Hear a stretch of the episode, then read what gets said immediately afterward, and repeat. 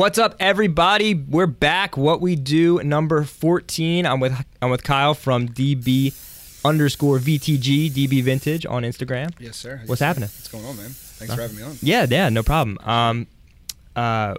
We were talking before. We soft kind of met at the Philly Vintage Flea. Very soft. Yeah. very soft. Yeah, it was a crazy busy day there. So there was a couple people that actually DM'd me after the show, and they were like, "Oh, it's so good to meet you," and I was like, I met you.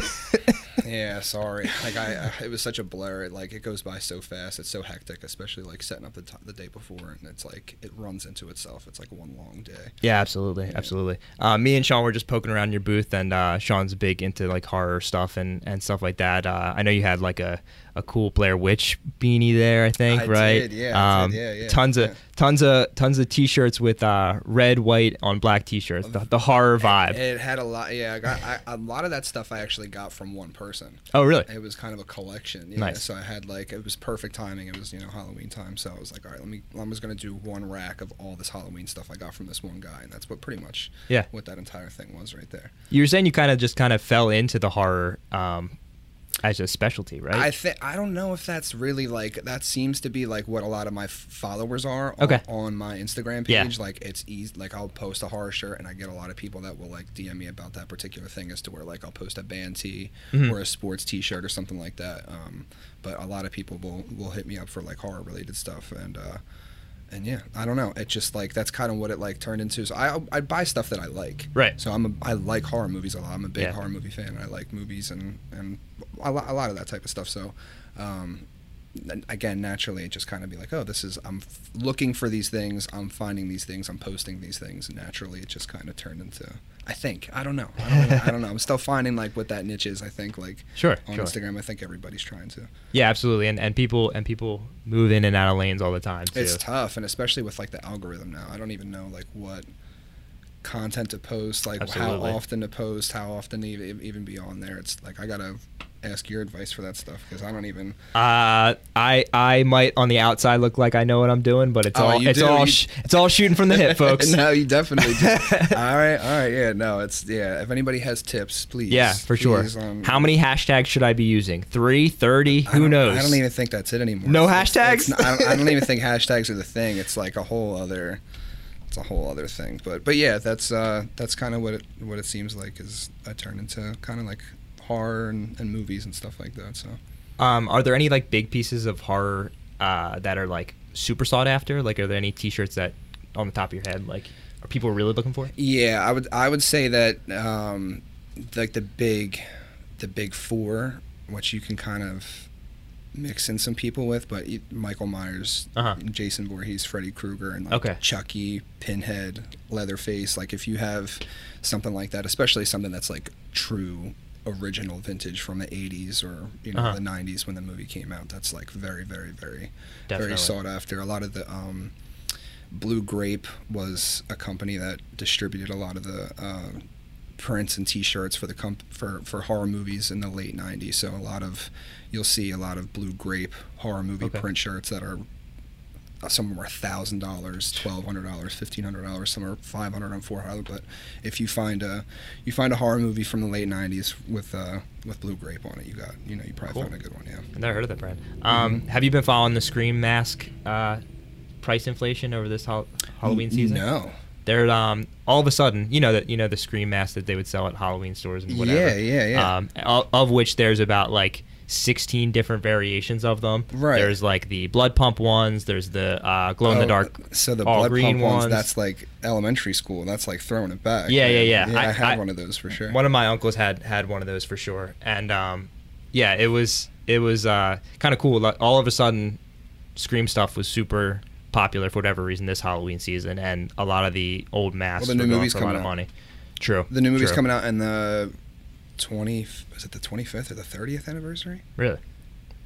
Oh man, that's bad. I think it's the 25th anniversary of the movie just came out. When's the movie coming out? January or February, which is weird. You would think it would have come out. So what they did was at AMC they actually did an anniversary screening for it. So they showed it in October, the original movie, and then they came out with a trailer for the movie in the same month. So I think January it comes out. But no, I didn't. And I have a dead stock Scream mask from, I think it's the fourth movie. Is it worth money? It might be. My dad was talking about it, and we saw a couple people sell it for something crazy. But I was just interested in all the different variations that they had. There's a lot of weird different things. I think they're also maybe different movie releases too. I think they might have changed slightly. So as they went. They came out with a show in 2010, I think it was. Okay. Or no, that's way too. I want to say maybe 2015 or something like that on MTV. It was a Scream show. Mm-hmm. The first two seasons, they did a different variation of the mask. They wanted to do a different, look for it. And then I'm pretty sure the third season is when they brought back the classic look. I only watched the first season of it. It was good. It was fun, but I just natural and just fell off the show. I forget why I was looking this up. Oh, I'm doing something related to this in the future, but I was looking at Friday the 13th, and I just was watching a bunch of videos on it and blah, blah, blah. And I was like, hey, I wonder if these all the movies released on Friday the 13th. And that's a good question. So I looked it up on Wikipedia, and it's only half of them. Only half of them actually released on Friday the 13th. That's actually kind of impressive to me, because I think there's only throughout the year, I think there's only 2 or 3 times that there is a Friday the 13th. And I think they have to probably align it with October-ish. Yeah. Try to, you know what I mean? Somewhere in that time span. So I'm actually kind of surprised that they were able to release it that many times. I'm sure every time in the production meeting, they're are we going to wait 4 more months to put this out, or are we just going to launch this thing? Speaking of stuff like that, they released the movie The Omen. Yeah. They did a remake of that movie, and that movie came out on June 6th, 2006. Okay. So it was 666 is when the movie was released. So I wonder how long they had that in their back pocket for it. Wait, how long can we wait to release this movie for? So same type of thing, yeah. That's amazing. Yeah. So other than horror tees, what are your other big interests when it comes to vintage? I'm a big comic nerd. I love Spider-Man. I love Marvel. I love all that stuff. So I've always read comics, going back to elementary school, and even as a kid, watching the animated Spider-Man series and the animated X-Men series from the early 90s. I loved all that stuff. So I would say comic stuff, and then my what got me into vintage was snapbacks and sports stuff. A lot of what you see Casey at Rare Vintage, what he is dealing in right now. That's kind of what got me into it, was the snapback craze of 2010, and then that I jumped into it. So I would say sports, comics, horror. It's a mixture of just the stuff that I that I grew up on, basically. Yeah. I love that Spider-Man animated series. It's so good. I love that it hits on all the big major comic and it's still good. In Spider-Man, if you still watch, if, the show, it I don't know. Maybe I'm a child at heart, but it's still to me it still holds up. I think it's still a good show. And the X-Men animated series too. I love that. Da-na-na-na-na-na. That's good. Yeah, that was really good. I fucking love that theme song. It's one of the best theme songs there is. Did you see the they did a this might be something you want to pull up. I don't know if you can show it or not, but they did a dub over of that a couple years ago. These group of guys did their a voiceover on, and it's called the Juggernaut bitch. So if you search in Juggernaut bitch, you'll see the X-Men animated series. So these dudes probably sat around kind of like this, and they dubbed their voices over onto the X-Men character voices, but it's real raunchy. It's real it's so this so this is very interesting.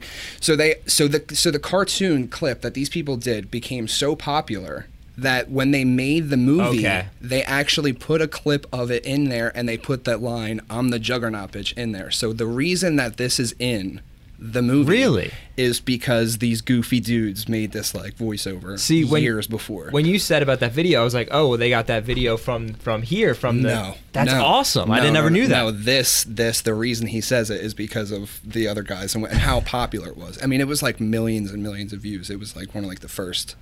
Pull up the other one, Sean. Pull up the animated one. It's so good. If you can find it. They did a Power Rangers one, too. They did a bunch of them that are, really... It's, spot on. It looks like they're saying exactly what they're...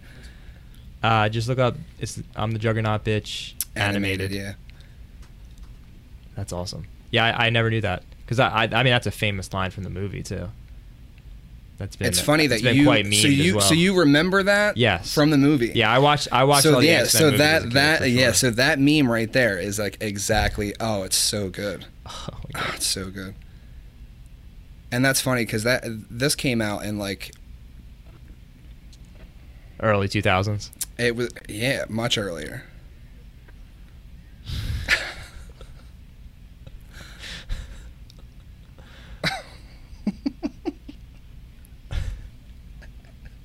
This is crazy.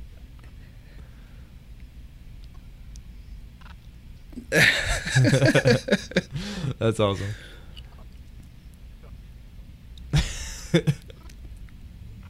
They did this. There's like there's multiple parts to it, and then like I said, they did like a Power Rangers one, which is like even funnier because it's real people and the real mouths are moving. Yeah. And like it's almost even more spot on. They did. Awesome. They killed it. They did really good. That's hilarious that you knew that without. Yeah, I knew that from that. I've never seen the other one though. Yeah. Too funny. So, DC or Marvel? Oh, it's definitely Marvel. Yeah, me too. It's definitely Marvel. Yeah. I think DC's characters are boring. Me too. I think Superman is the most boring character of all time. The Marvel characters are all human and have like human problems, and that's always been way more appealing than like just. Because, I mean, to be fair to the Justice League and DC, they weren't made for that, you know what I mean? They were made in the 40s and 30s when it was more just, like, 11-year-old boys, like, looking at superheroes. And then the 60s was, like, teenagers and, like, 20-year-olds that they were writing for. Well, the X-Men, they're, like, heavily influenced by, like, a lot of, like, racial divide that was going on at the time. And, like, a lot of other, like, political things that were happening, so... That's definitely a good point for sure. And I mean, Spider-Man is gotta be the greatest superhero of all time. That's my favorite. Yeah. Oh, I was gonna say about Superman. Like Superman is just like he can do everything. Right. Right. Like there's nothing. Like it's like oh, the Green Rock can stop him. Right. Where's the conflict in the pages? But if that, yeah. But like I think he's just like, if you can do everything, I don't know how. Like yeah. I don't know how excited I am to. Yeah, I mean, watch it. If you can't struggle really struggle. I don't know. Spider-Man. I'm gonna get hate maybe from like Superman, like fanboys or something. I don't know if there's that many of them left. Honestly, a ton of Batman fanboys still. Yes. But yes. I mean, yeah, Spider-Man from the very beginning, like he's got to protect his identity. He's got to protect Mary Jane. He's got to protect Aunt May and Uncle Ben, and then Uncle Ben dies and becomes Spider-Man. You know, the whole thing. What? Sorry, spoiler alert. Oh no! Darth Vader is Luke's father too. If you guys didn't know, don't worry. That series is well beyond the part of is Santa Claus even real? I mean, yo, like, come on, we got kids that watch this show. We can't be saying that. Wait, what? I'm just kidding. He's what? Santa's real. Yeah, that's what I mean. Yeah, he's like what? Hilarious. Yeah, it's awesome. I saw you posted the other day some Marvel posters that are friggin' awesome. I mean, that was one of the ones that I brought for you. That one was a DC. Like, look, I tell you, DC's the worst. I'm like, here's the DC comics poster. Hey. It is the Joker. You gave me the best villain. I did. Yeah, it's a good one. I found those particular ones at Columbus Flea Market. Like 2 years ago, they're all dead stock from like they're all like retail posters that the comic stores would have used. Mm-hmm. So that's the only way you would have been able to get those particular ones. They weren't like sold at the store by any means. They weren't like used by the store. So those were really good ones. That one actually came. That was so my biggest lick I've ever hit in my life as far as t-shirts go was actually my biggest L at the same time because there was so. I found this local comic store years ago that had like dozens and dozens and dozens of like 1993 Comic Images like t-shirts, like basically the best comic shirts that you could find right now, the ones that are going for $1,000, $2,000, $3,000, $500, whatever it is. Mm-hmm. This store was just loaded with them. Yeah, and I was like at the time he had like posters and stuff like that too, so I got a lot of posters from him. And I was just buying at the time what I thought was like older, so I was buying like the 80s pieces. I got like some Wolverine, some Punisher, some Hulk, some good stuff like that. But I essentially like left all what's now the good stuff, and everything was like $18 a shirt. Looking back on it, it was like one of the best. It legitimately was one of the best licks that I ever hit. But I like just based off of the amount of things that I should have bought and didn't buy, huge L. Yeah. I think about it every day. I mean, that's all the time. I think about it. I literally think about it all the time. Like, damn, you should have just, even like 3 years ago, like it was up to 3 years ago, he still had stuff just sitting in there, and I just didn't. It wasn't popular. It wasn't crazy like it is now. I mean, the tough part about that is, like, you know, you made that decision to leave that stuff there, and like I'm sure it was, you know, based on how much they cost or like having that many of them, but like, right, but like you have to draw that line somewhere. Yeah, and you like I mean? Wasn't like, so now I'm doing this full time, so it's like what I do every day. At the time I was working full time, and I was just like, I had like, all right, I would set a little bit of money aside so I can thrift every week and like make some extra cash and kind of, you know, do my thing or whatever. And I would, like, you know, at the time, like $20 a shirt was a lot to spend, like $17, $18, $20 a shirt was a lot to spend. So I would go and I would like be like, all right, I would get like 4 and 5 at a time, mm-hmm. you know, and that's how I would do it. I would, you know, and just also so he wouldn't like kind of catch on that I was buying. Sure. So he's like, what are you buying so many t-shirts for? Like, you don't like. Yeah. So, so that's how I did it. But I just didn't, you know, I didn't grab quite enough. No, not nearly enough. And he was telling me too. He's like, oh, I got a storage locker full of stuff. I'm like, oh yeah, cool. I mean, like, they just weren't. There was only so many things I could buy at the time, and I just passed up so much of it, too much of it. Yeah. Well, I'll give you the same question that I gave you about hard tees, about Marvel tees. What's like a grail piece that you're looking for in that? Oh man, so. I would say the biggest year that you're looking for is like 93 shirts, 1993. So Comic Images was the company. They were a company that was out of, I think it's Saddlebrook, New Jersey. If I'm not, I don't even know. I'm actually wearing one of them right now. It doesn't say that this is a 94 one. So, so they created, you know, a bulk of the shirts that you see coming from going back to, I think, even like 91 and 92. I think they have a couple of shirts released. Don't quote me on that. I don't know for sure, but they did shirts in like 95, 96, 97. You can find those shirts, you know, you have a good one. If it's single stitch and it's on the old Fruit of the Loom tag, you know, you got probably a really good one. And then it just comes down to the character that's on the shirt. Yeah. You know, Spider-Man is big. A lot of the X-Men are really big. I would say the biggest sought after, like, amongst the Marvel community is probably like the mega print Spider-Man, Venom, Carnage shirts. They go for $2,000, $3,000, $2,500 sometimes. You can just, if you pop some up on eBay, you can just see like what's listed right now. Some of the stuff is like really. Crazy price, you know, people aren't really trying to sell this stuff. I think they're just trying to show it, but some of the stuff on there is insane. If you look at the sold listings too, I mean, you can see what people are paying for this stuff. It's insane. I actually just saw, you know, if you're scrolling through Instagram sometimes, and there's like there's those like flip accounts where it's like, go to Walmart and spend $20 on these toys and you can flip it on Amazon for what I'm saying? I actually just saw one of those accounts talking about vintage Spider-Man shirts as if it was a stock. Yeah, it was. They were like, are people really spending $2,000 on vintage Spider-Man shirts? It was like, oh, so other people are now like finding out, so you can see. So there's one that's like so there's a modern bootleg one that's like that Chronic Images did. Yeah, you might be able to like keep scrolling, Sean. You might even be able to like filter it from like high to low. Throw vintage in that search bar, Sean.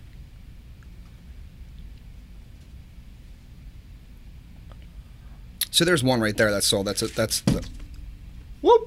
There's one right there that's a really good one that's sold. The Spider-Man versus Venom. I think that's got it back. Yeah, that's actually third one in, Sean. The third one in right there. Yeah. I think that's got a cool back. Yeah. So you click the picture. Click on the picture. Future past, NYC. Yeah. You may have to listing scroll. Ended. Don't worry about it, Sean. Yeah, you could see it. It's just, you know, I would say that's probably like one of the biggest ones that are out there now. And now the peyote tags are like the Mexican bootlegs, the resurrection tags, like those are the big were made, I think, starting in the early 90s all the way up to they still make them now, but these giant prints on the, basically the print is over the shirt, you know. Yeah. Those, I don't know if you've ever seen the Resurrection shirts before. Yeah, so there's these Mexican bootleg shirts that are going for crazy money now too. So I saw one that was a Carnage one that's like, that was like going for like $1,000. It had this, it was super faded, crazy, you know, red and black print on the front, crazy red and black print on the back. Mm-hmm. I don't even know where you're finding these shirts at. They're super rare, very hard to come by, but those are the big ones right now, I would say. I mean, the new Spider-Man movie's coming out, so right, it's like right. New Venom with Carnage in it as well, right? Did you see it? No, haven't seen the first one. Yeah, if you just kept it that way, your life will never change.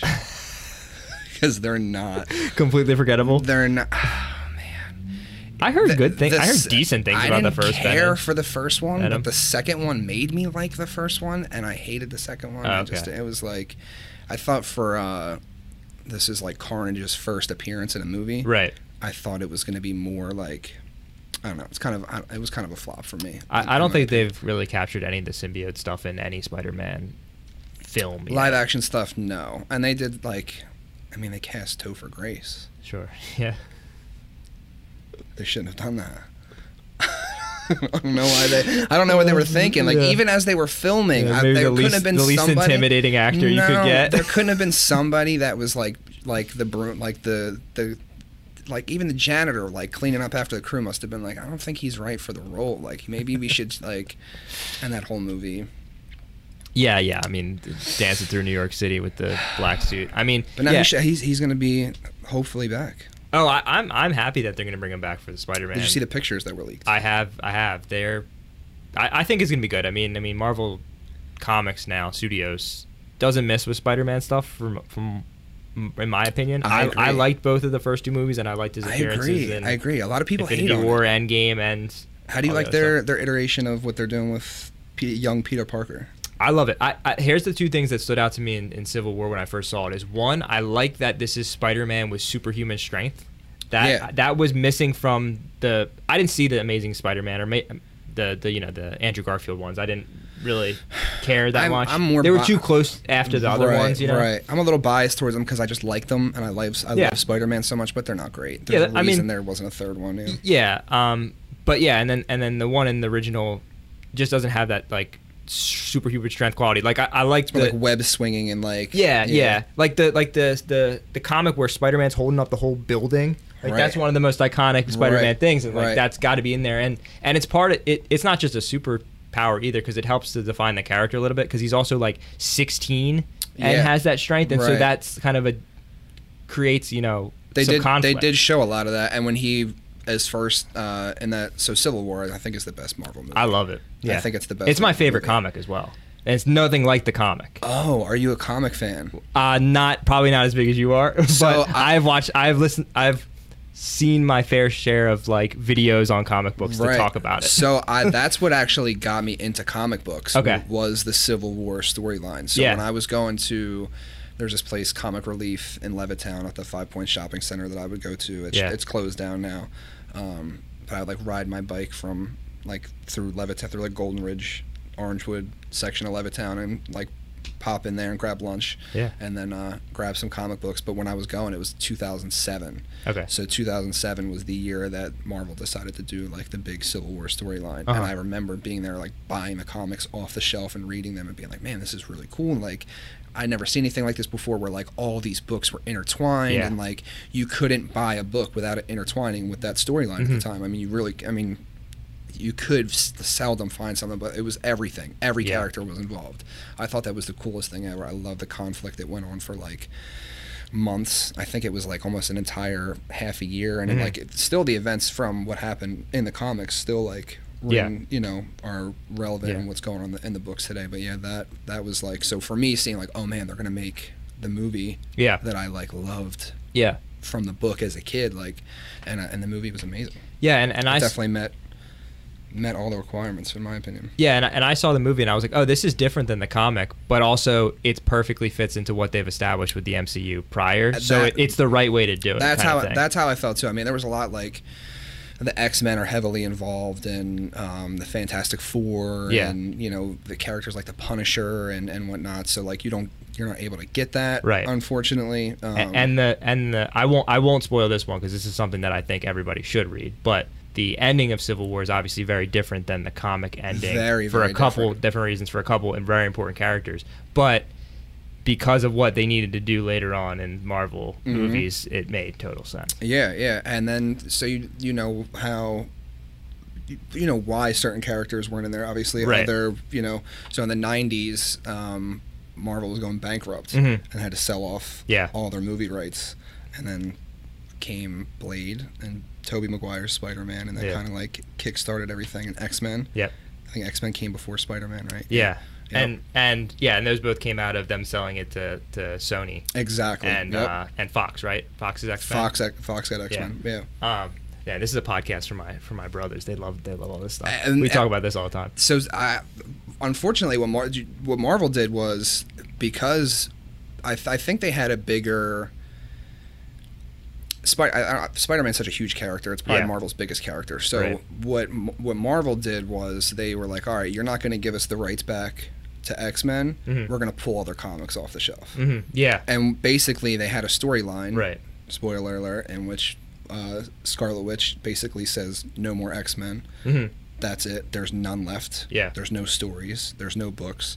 So for like half a decade to like a decade, there was just like no real Marvel comics for X-Men. It was just the movies and toys and video games and stuff like that. So they tried to like strong arm them into like selling them the rights back, which didn't really work too well because some of the movies ended up being pretty good and the games were pretty good. And well, that's where Sony and Spider-Man and Disney are all still intertwined, where it's like Sony can't pull that back and try to make another Spider-Man movie, one because they have the contract and stuff, but like Disney's doing it so well that like if they were to do that, it would be detrimental to their business. Oh, totally. to pull them back. Yeah, 100%. And they almost like tried to like recently, and then they like, I think it was Tom Holland that had a big part in saying like, what are we doing? Like, we're not going to do this again. We just work together and then figure it out. There's billions of dollars to be made. Everyone's going to get their cut. Just give us what we want. We waited long enough. Like, let's do it. And now it looks like they're throwing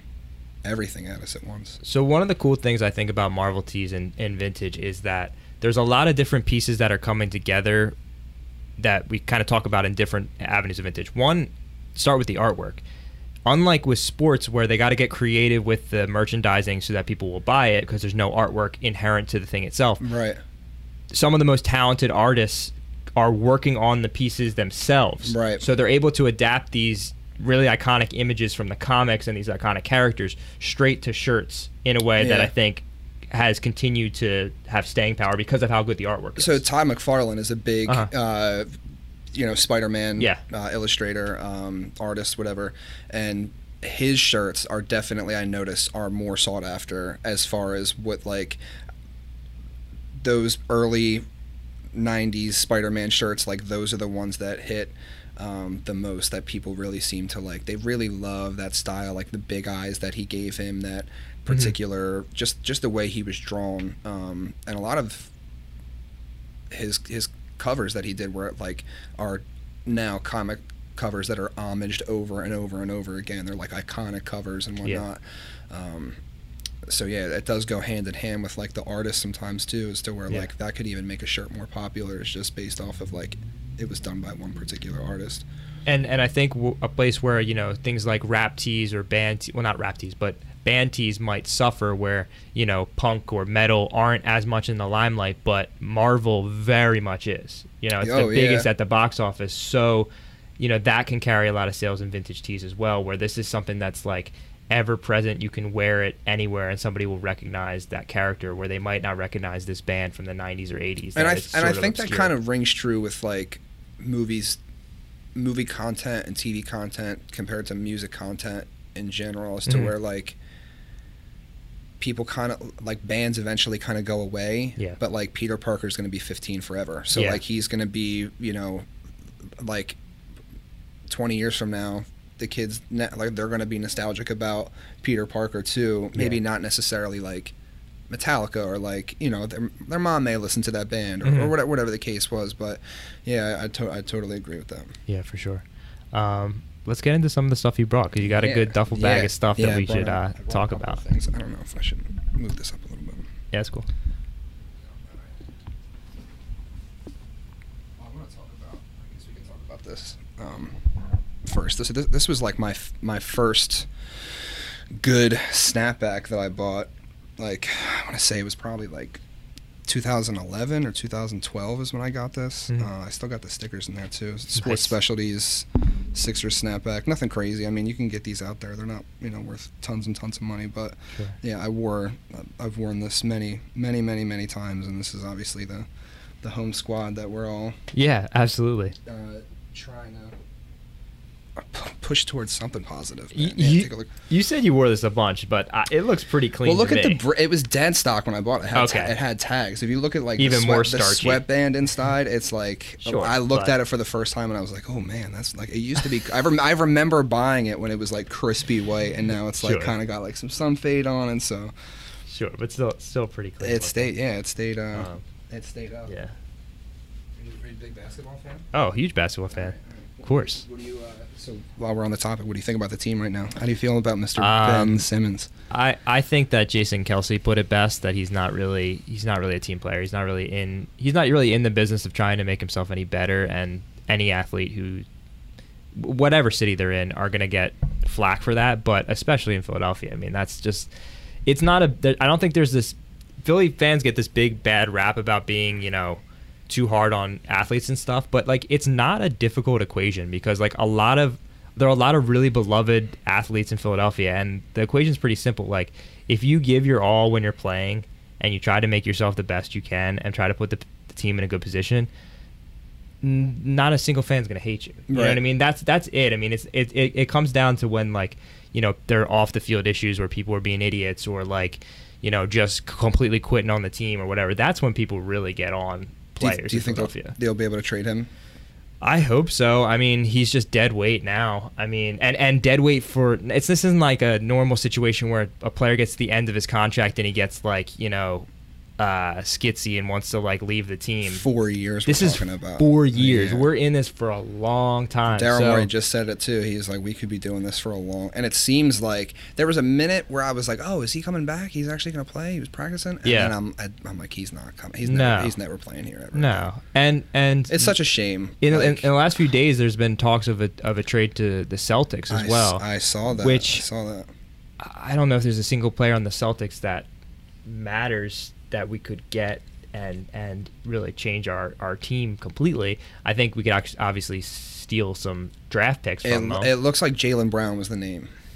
Okay. I mean, right. You know, he would be a good piece, but he's not going to put anybody over the top. And I think this team is actually pretty good. The Sixers team this year is really good. Pretty freaking good. Yeah. So, but I mean, did I feel the same way about the Sixers team last year? Absolutely. Yeah. I thought, oh, we're playing the Hawks. We're good.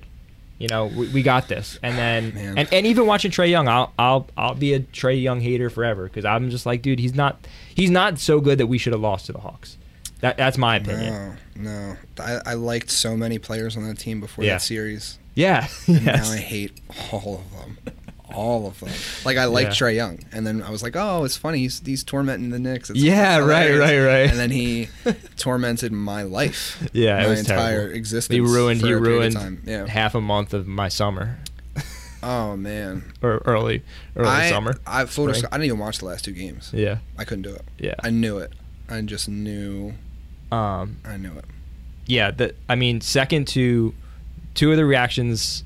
I remember like three reactions I had to Sixers game. One was when they were playing the Celtics in like 2012 or whatever, and it was Doug Collins with the coach, and Iguodala had hit 2 free throws to put them into the series, and then they lost to the Celtics. And I remember Rajon Rondo. 7 games, yeah. Yeah, I remember Rajon Rondo just walking the ball out, and I remember Kevin Garnett playing like an absolute asshole and just being Kevin Garnett. But the other two I remember are the 4-bounce Kawhi Leonard shot, which was just heartbreaking.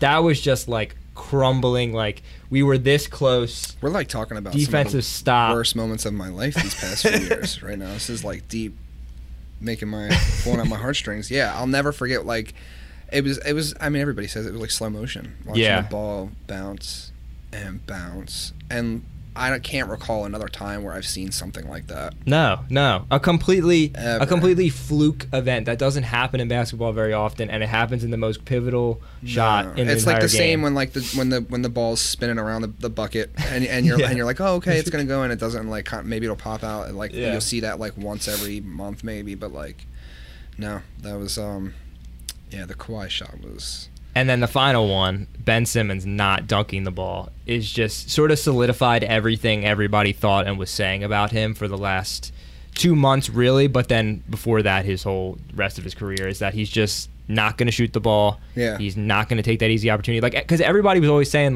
why is he dribbling to the basket and throwing the ball out? Why is he dribbling and turning around? Why is he dribbling and turning around? And I was always like, yeah, I know it's not a good habit, blah, blah, blah, but he makes plays and blah, blah, blah. It's like, dude, I could make that layup.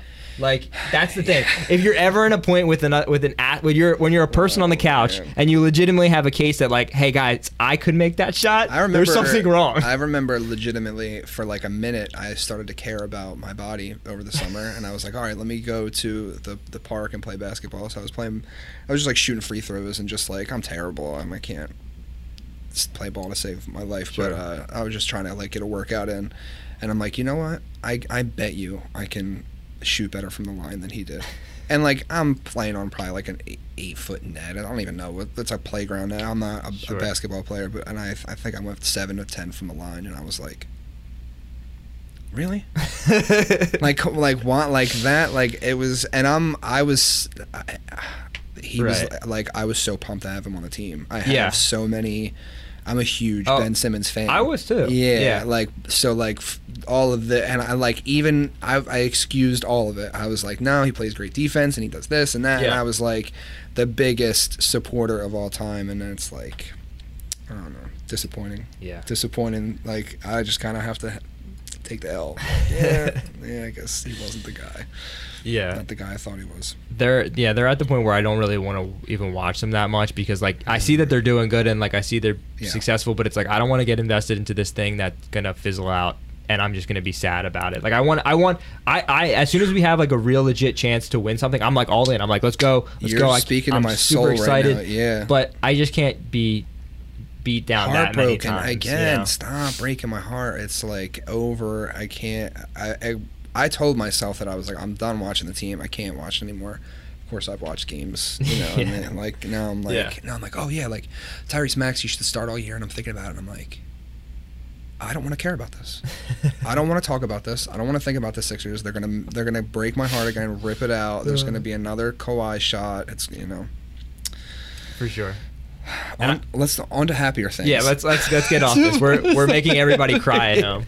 Oh man, let me. Everybody's tuning out. So I guess since we were talking about comics and whatnot, I can pull this. I can pull this Spider-Man one out. So I actually just got this one. This came from This actually came out of Joe's store. Joe at Past to Present, Mr. Joe. Shout out to you, big guy. This came from Leo, Thrifty. Oh, shout out Thrifty Leo. Thrifty by Leo. I got this from him off of his story. So this is actually dated from 1975. So this is I've actually never seen this shirt. That's crazy. And I saw him post it up, and it was a good price. So I'm I gotta have it. So it's actually dated and copyrighted. When was Spider-Man released in 1960? Or is it late 60s? Oh, that's going to be bad. I should know that, but I don't know the actual date. You could say 61, and I would be like, yeah. Let's take bets. I'm going to go 1960. Can we look it up? Yeah. Can we know exactly? I want to know. You know what? I think that's the year. I'll say 61. I'm gonna price is right now. I'm gonna price is right here. because I don't know. Owning something from 1975, less than 15 years since Spider-Man began. That's amazing. Yeah, that's a really rare one. I don't think I could ever, unless somebody offered me some ridiculous amount of money. 62. Damn. Wow. So close. I get to play. I get to go down. This is pre-Spectacular Spider-Man, what's the other one? Well, I think they were all, there was Spectacular Spider-Man, there was Friendly Neighborhood Spider-Man, there was Peter Parker as Spectacular. There was so many different iterations. Ultimate Spider-Man. That came out. That's the 90s one, right? Yeah, and you know what? I was gonna bring a stack of comics too, and I should have, because I have a ton of I got like Miles Morales' first appearance. I got a couple of those. I got a lot of the, I used to work at a comic store. Oh, sweet. In like my early 20s, so I've like stocked up mid 2000s of, you know, like I said, you know, between the Civil War books and other stuff, but that's one of my favorite shirts that I have, other than the, like the one that I'm wearing right now, which is 94 Comic Images. Yeah, that's sweet too. Super faded out. Yeah, I love this one. Awesome. Yeah, that's a good one. That's Steve Ditko, right? He's the drawer of Spider-Man. That's very, very good knowledge by you. I know, wow, tell you. That's good knowledge. You guys might know. I know a lot about comics. Wow. I'm actually very impressed. Jesus. Yeah, I guess we can talk about this one too. So this is another, probably my favorite. Oh, man, there's so many good movies out there that I love, but this is probably my favorite movie series out there is Back to the Future with Michael J. Fox. This is the third movie, which is, you know, we talked about earlier, probably the worst of the bunch, but it's probably like also the most obscure like shirt to have out of the few, I think. Yeah. But yeah, this is another one that I'll probably never let go. I don't think I can ever get rid of this one. Love this one. Yeah, this is awesome. I said pre-show the DeLorean getting pulled by the horses is just awesome imagery to put on this. Very, very cool one. Total Western imagery too. It's sweet. Yeah, it's dope. What was do you prefer the first or the second one? Second. Yeah. Second. I'm a second guy. Yeah. Because it's almost like you get a lot of the best parts of the first one. Yeah. In the second one. Yeah. They it like follows the story. Like they. Yeah. It's sort of like because it's very much like a traditional sequel where they'll do the same sort of plot line, right. But they change it. They change some aspect of it, and obviously it's going to the future now. So yeah. And I think just all the cool predictive stuff and like the retro diner that's the 80s. The hoverboard. Yeah, the hoverboard. It's so good. It's so many iconic moments. Him jumping out of the DeLorean with the Nike Air Mags on. That whole story is sweet. It's extremely iconic. Absolutely love it. They missed the Cubs World Series prediction by a year, I think it was. Yeah, which is hilarious. Which is really crazy. There was like, oh, man, I gotta look at it. Actually, I think it was at November 9th. Was that today? Is today the 9th? I have no clue. I'm bad with it. It's tomorrow. It's the 10th. Today's the 10th. Yeah. Yesterday. So yesterday was the 9th. So apparently yesterday was, if you look on like in the DeLorean, they set it back to November 9th, okay. 1965. So it was like the anniversary. Oh, that's sweet. Technically of that's awesome. Of when Marty went back in time. That's dope. Let me take a look at that one again. Very, very good. Yeah, I love this.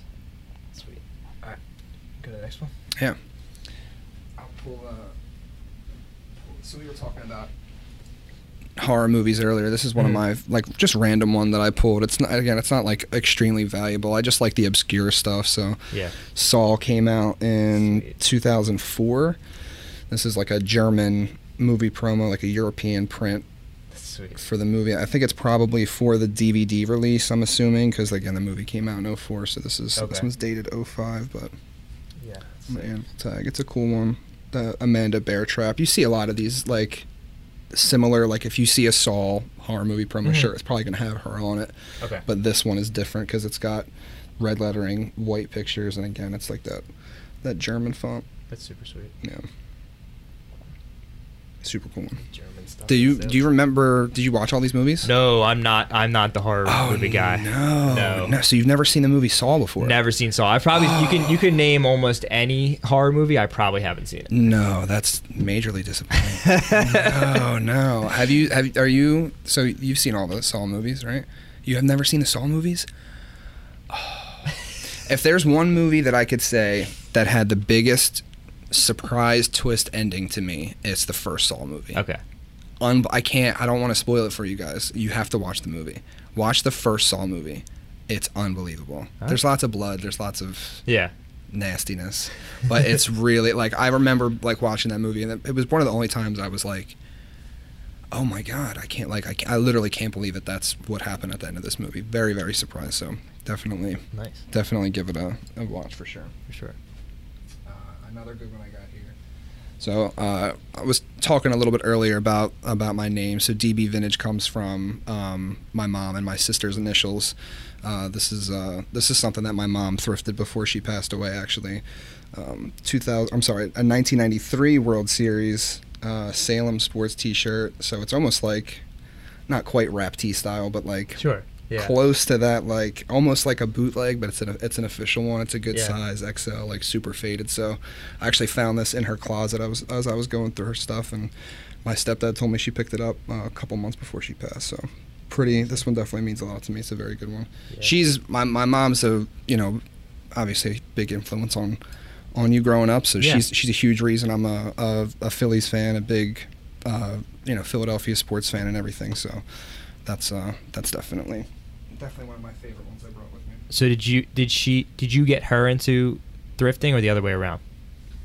It was definitely the other way around. I would say that like most of my are you familiar with Columbus Flea Market? No. Really? It's Columbus Farmers Market in New Jersey. It's the biggest and best flea market. My favorite. I won't say biggest and best. I'll say my favorite flea market that I've been to. It's just like a family thing that I did growing up.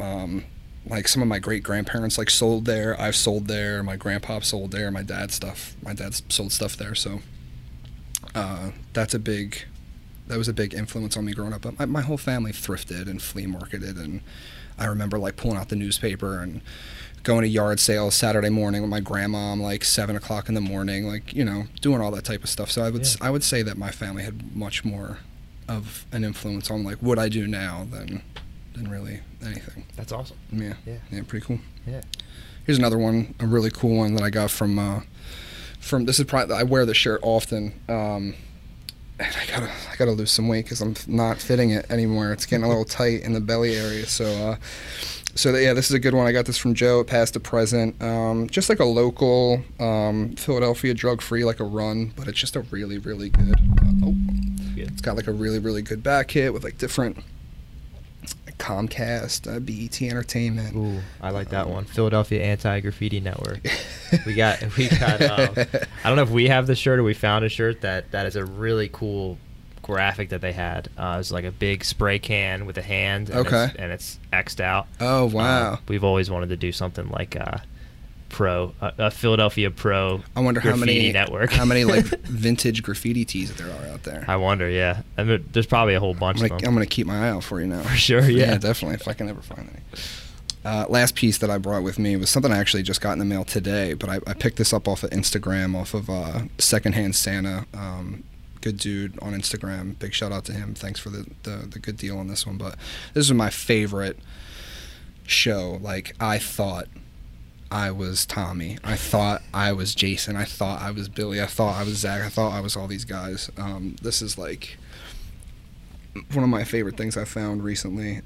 Mighty Morphin Power Rangers Live. They became so popular. I know this story. That they did a live show for them for I think a summer or like a year or something like that. And 7-Up was the one that presented it. It's dated 1994. So they would actually like have kids, and I went to one of them as a kid. It wasn't for Mighty Morphin, obviously, because I would have been too little at the time, but Power Rangers in Space. Okay, if you remember that iteration, but they actually had at local Walmarts when the Mighty Morphin Power Rangers movie came out.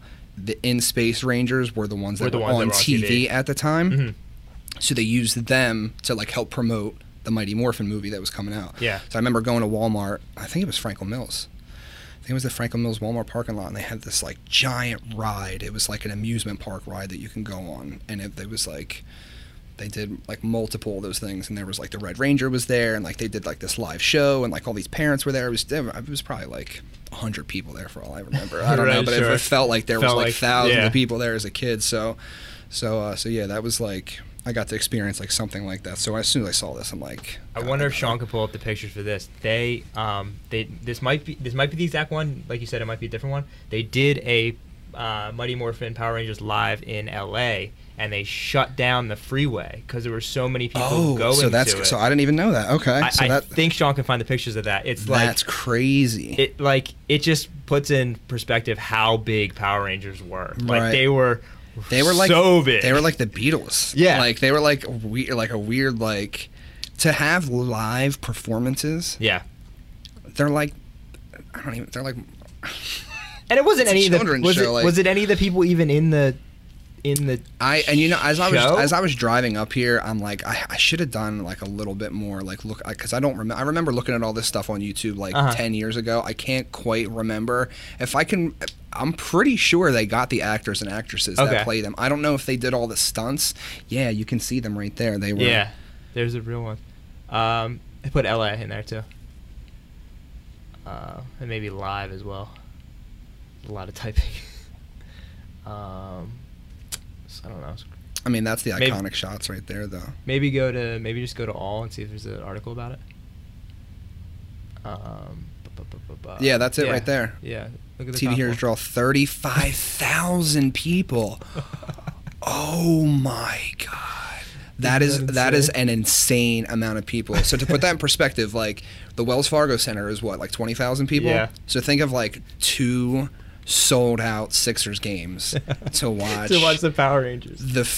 And it's probably not. It wasn't even probably them that were doing the stunts. They just like threw them out with their helmets off after the performance was over. Wow. We talked about. I mentioned a little bit on the last episode, but what's so crazy about this to me is like, you know, maybe you could see this happening for like some big, you know, network's big main cartoon or like SpongeBob or like Mickey Mouse or like some huge character. This was a dude who learned about a Japanese show that he thought would work well in American markets and like bought the rights to it and just tried it out, and then it just became this phenomenon. And all right, so this is where I want to shout out to Joe. I know exactly who Beetleborgs are. And if you don't know who Beetleborgs are, you didn't live a correct childhood. If you don't know, so I'll piggyback off of that. Have you ever heard of the tattooed teenage alien fighters from Beverly Hills? That's, I swear to God, that's the name. Can you pull that up, please? That's the shirt that I should have bought. I actually have a shirt. So they're the tattooed teenage alien fighters. Yep, look, it's coming up from Beverly Hills. That's the name of a TV show, and it was, look at it, 94. Oh my God. See, that's how you know. Oh my God, it's horrible too. They look terrible. Mm-hmm. So that was like another iteration of Power Rangers along with Beetleborgs. So there was another one that was VR Troopers. I would say VR Troopers was probably like the second tier. Yeah. And then it was like Beetleborgs. I mean, they like saw Power Rangers and heard Teenage Mutant Ninja Turtles name and were like, we got it. We got it. Not only do we got it, but we're not going to cut any of the work. We're going to just... being from Beverly Hills is important. No acronyms. Being tattooed. Yeah, they were like, it should have said like also from 90210, Saved by the Bell, like strange, whatever. Strange question here though. None of them have tattoos. Oh, they like that's how they morph. Oh. They have these glowing tattoos on them. Wow. Yeah, that's their power morphers. They don't even like, look at what, so they actually, from what I remember, they don't even become like Power Ranger things. Yeah. They become giant human, like cyborg versions of themselves. So like rather than having Megazords, they are the Megazords. Okay. And like you see them, like you can see like, you see how huge they're trying to scale them right there with like the trees and the buildings in the back. That's exactly, yeah. That's so funny. Yeah, they just like spray painted their mouths silver, and they're like good. Yeah, it looks like a cup. Like somebody put a cup on their face, and like that's awesome. I thought I was in the know knowing about teenage biker mice from Mars. Oh, I've never seen. Now you're teaching me about that. Oh, really? I've never heard of those. Look up them. They're like to me like a silly Teenage Mutant Ninja Turtle spinoff. Biker mice from Mars. And that might not be teenage, but. Yeah, Biker Mice from Mars. You never seen this one? I've never heard of this. I feel like I had like I had something. So this is like so they saw Master Splinter. Yeah. And they were like a whole show. Yeah, and it's Hell's Angels, Master Splinter. Right, yeah, they were bikers, and it was I don't know if I even ever saw the show. I had some piece of like a plate or a toy or something when I was younger of these. Yeah. It's amazing how many of these weird shows there are. Remember Street Sharks? Street Sharks. Yeah, that sounds familiar. Pull them up. Street Sharks. This is more like Bebop and Rocksteady. See, so every show that we pulled up so far, I think has been 94. Yeah. So 94, yeah, I know this one. 94 was a real good year, I guess, for just kids content. Yeah, I sort of wonder where all these things were, too. Like, what channels were these on, you know? So if you ever find these toys at a flea market or yard sale, they're worth a lot of money. Yeah, they're very cool toys. They're worth a lot of money. Yeah. The one hat, I remember. Yeah, there he is. He got the rollerblades on. To the left, all the way. The yellow pant. Yeah. Are they making a live-action movie? Street Sharks reboot. Can you imagine being an actor and like going on like Twitter and being like, "Oh, look, it's fan art, and they want you to be the live-action shark guy because you're so sharky looking. Look how ugly you are." Oh my god! And you know what's sad? He looks like that shark. Maybe he probably. Yeah, I mean, he could. He was born to play that role. Well, let me see the names of the shark. Ripster, Big Slamu, Street X, and Mr. I can't believe Piranha? A live action movie. Yeah, that's ridiculous. Nobody needs that. No. Nobody needs the Street Sharks movie. No. You guys can keep that one. But yeah, this looks like they saw Bebop and Rocksteady and were like, okay, so like half human, half animal. Very strange. Sort of thing. Yeah. It reminds me of the Axe body spray commercials now with like the horse guy. Yeah. Outrageous. Yeah. Are you into, or have you looked into like the collectible vintage market for like toys like this? I know there's a huge. So I have I have actually on. Are you familiar with Bristol at all? Like Mill Street. Yeah. So there's an antique booth there. Okay. Bristol Antiques that I rent space out of, that I put stuff in there too. So if you're ever in the area on Mill Street, sure. You know, head on down there, see them. I got some, you know, good cheap stuff in there for you. God, I lost my train of thought. Collectibles. Yes, so that's part of the reason I opened that is because I was buying a lot of toys, and I was finding a lot. Again, like if you're out thrifting, and I feel like we haven't really like talked a lot of vintage, which is fine because okay. All I talk about all the time is vintage. So sure. It's nice to talk about other things. When you're out there thrifting and whatnot, you're not going to find clothes all the time, and right. Especially now, yeah. Like more times than not, you're going to go in and you're going to run into kids that are doing the same thing that you're doing. Yep. So if you're trying to, you know, make a living off of it, you got to find and buy other things, and you got to diversify a little bit. So definitely into toys, just naturally into toys anyway. I'll like. If I'm ever in Walmart, I always sneak down the aisle. You know what I mean? Yeah. I feel like I'm always going to be a kid at heart, I think. But yeah, for sure. I got a little bit into the Pokemon craze a little bit recently. Did you buy anything? No. I had a decent collection of them as a kid, but I never kept anything and don't know what I have.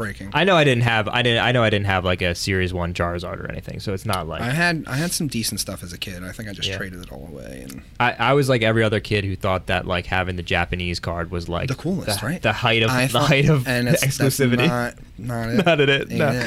I was just like, oh, this one's got a different background with a bunch of lines on it. The backgrounds on those cards were better. Yeah, they were cooler. They were definitely cooler. Yeah, that's funny. I just never know where you can get them at. Yeah, I mean, I'm a huge Pokemon fan. That's you know, oh, same. That's for sure. That's probably my favorite video game of all time. When I saw that they were making a new Pokemon Snap, yeah, I was like, I'm gonna cry right now. Dude, that was my game. I was talking to somebody and they were like, "Oh, it's just a game you take pictures." I was like, "Don't ever say that to me. Shut up. Don't ever say that to me. Shut up. No, it is not. No, it is not. Because you have to bait them into the perfect picture. Play the game, and you'll be like, "Oh, this is something." They'll be like, "Oh, this is fun." Yeah, they'll be like, "Oh, this is fun." You know, it's so. It was. I mean. My little brother has it on the Switch, so I play it. It's fun. So they did release the new one? Yeah. It's actually out now. Yeah, it's good. It's good. I need to buy it. And it's got like, it's very similar to the original N64, right? It was the original release on N64, yeah. But it's, you know, got Gen 8, whatever, 9 they're on, Pokemon as well, and all through there. Yeah, it's cool. Do you remember Hey You Pikachu? Yeah. For N64? Yeah. The little microphone? Yeah. I had that as a kid, too. That was another... another solid, great. I have so many sob stories about Pokemon games that I've sold. I don't know where my dad's head was at that day at the flea market when he let me sell my Game Boy Advance and Pokemon Red and Pokemon Blue. I had all three original cartridges, blue, red, and yellow. Yeah. I had Ruby, Sapphire, and Emerald. I remember I found Emerald in the Toys R Us parking lot. The Toys R Us used to be over here. Really? I picked it up, put it in my thing, and it had a level 100 Sceptile. I was like, this is sick. I was like, I'm set.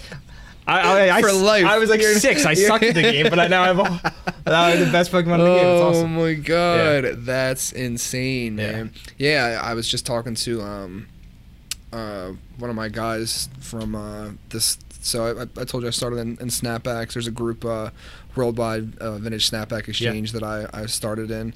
And one of my good friends, Vintage Ant, shout out to him, and my friend Colby from there, he sends me a lot of different toys and stuff like that. He just sent me this auction that's on eBay right now for the sealed yellow Game Boy, Pikachu one. Yeah. And it comes with the game, the yellow version of the game and everything. And it's like right now, I think it's sitting at like $3,500. So the sealed product, like you can still find that stuff out in the wild. You know what I mean? It's still out there. So if you do, it's like the prices are just astronomical. I got one more flex, and then we got to wrap up. Yeah. You know, we've talked on the show before about how Tommy and Nautica and all these brands were super big at in 2016, had a resurgence and were super popular. And you know, that was the time that I was originally getting into this stuff. My dad was showing me stuff, and I wanted to get. We had gone to, I think we'd gone to Richmond to visit VCU, and they had a really good retro game store there. And they had like really cheap Game Boy games, and I like picked up a couple because I was like, oh, this is cool. Like I used to have a bunch of these. I kind of want to get back into collecting them, see what it's up. And I don't know how I found out about this, but they gave out or they sold in stores or in department stores or whatever a Tommy Hilfiger Game Boy that's a yellow Game Boy Color with the Tommy Hilfiger emblem on the bottom. Can we pull it up? Yeah, and so I bought it. I don't know how much it was in 2016, like I don't know, $60, $75 or whatever. But I bought it, and I was like, "This shit is hot! Like this shit is sick." So if you're a big collector, you might want to check it out. Yeah, there it is. Oh, cool! It's appreciated in value. I see. But to be, I my first thought was, "Wow, that doesn't seem that." Terrible weird. Of a price that doesn't. Oh seem no, like... no! It wasn't at the time at all, and I think people just didn't really know about it. I guess. So you could buy it now for that. Yeah, it looks like it. And it works. Wow.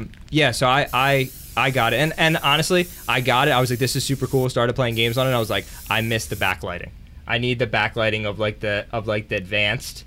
Just to play these games, you know what I mean? Because that's what I played as a kid. Did you sell it? No, I still have it. You still have that? I still have it, yeah. Wow. Actually, now that makes me think of it, we put all this stuff on the wall. This probably should be on the set. Dude, that thing, I'm not sure where I didn't even know, like, that is an incredible talking piece. Yeah. I would put that in, like, the middle of your coffee table.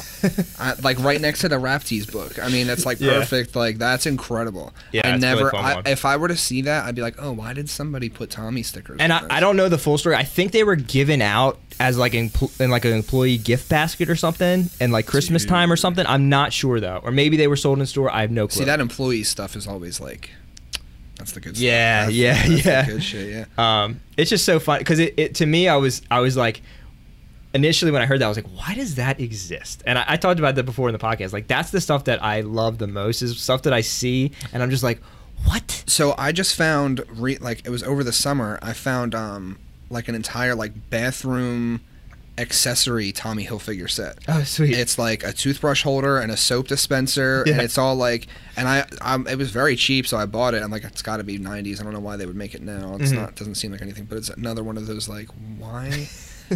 What are they? Who's Tommying out their bathroom? Like, absolutely.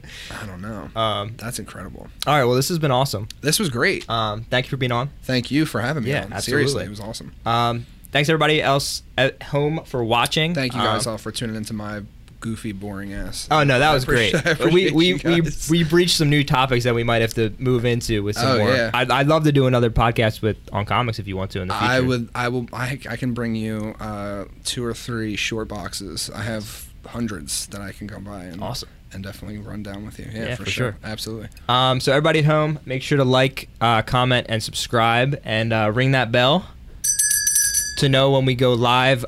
We will go live next week on Tuesday, again at 7:00 with Retro Original Co. And then after that, we just got one more episode, our season finale, and then we are out for a little while, but we're going to release some content in the meantime before we start season 3. So that's it, folks. We'll see you next week. Bye-bye.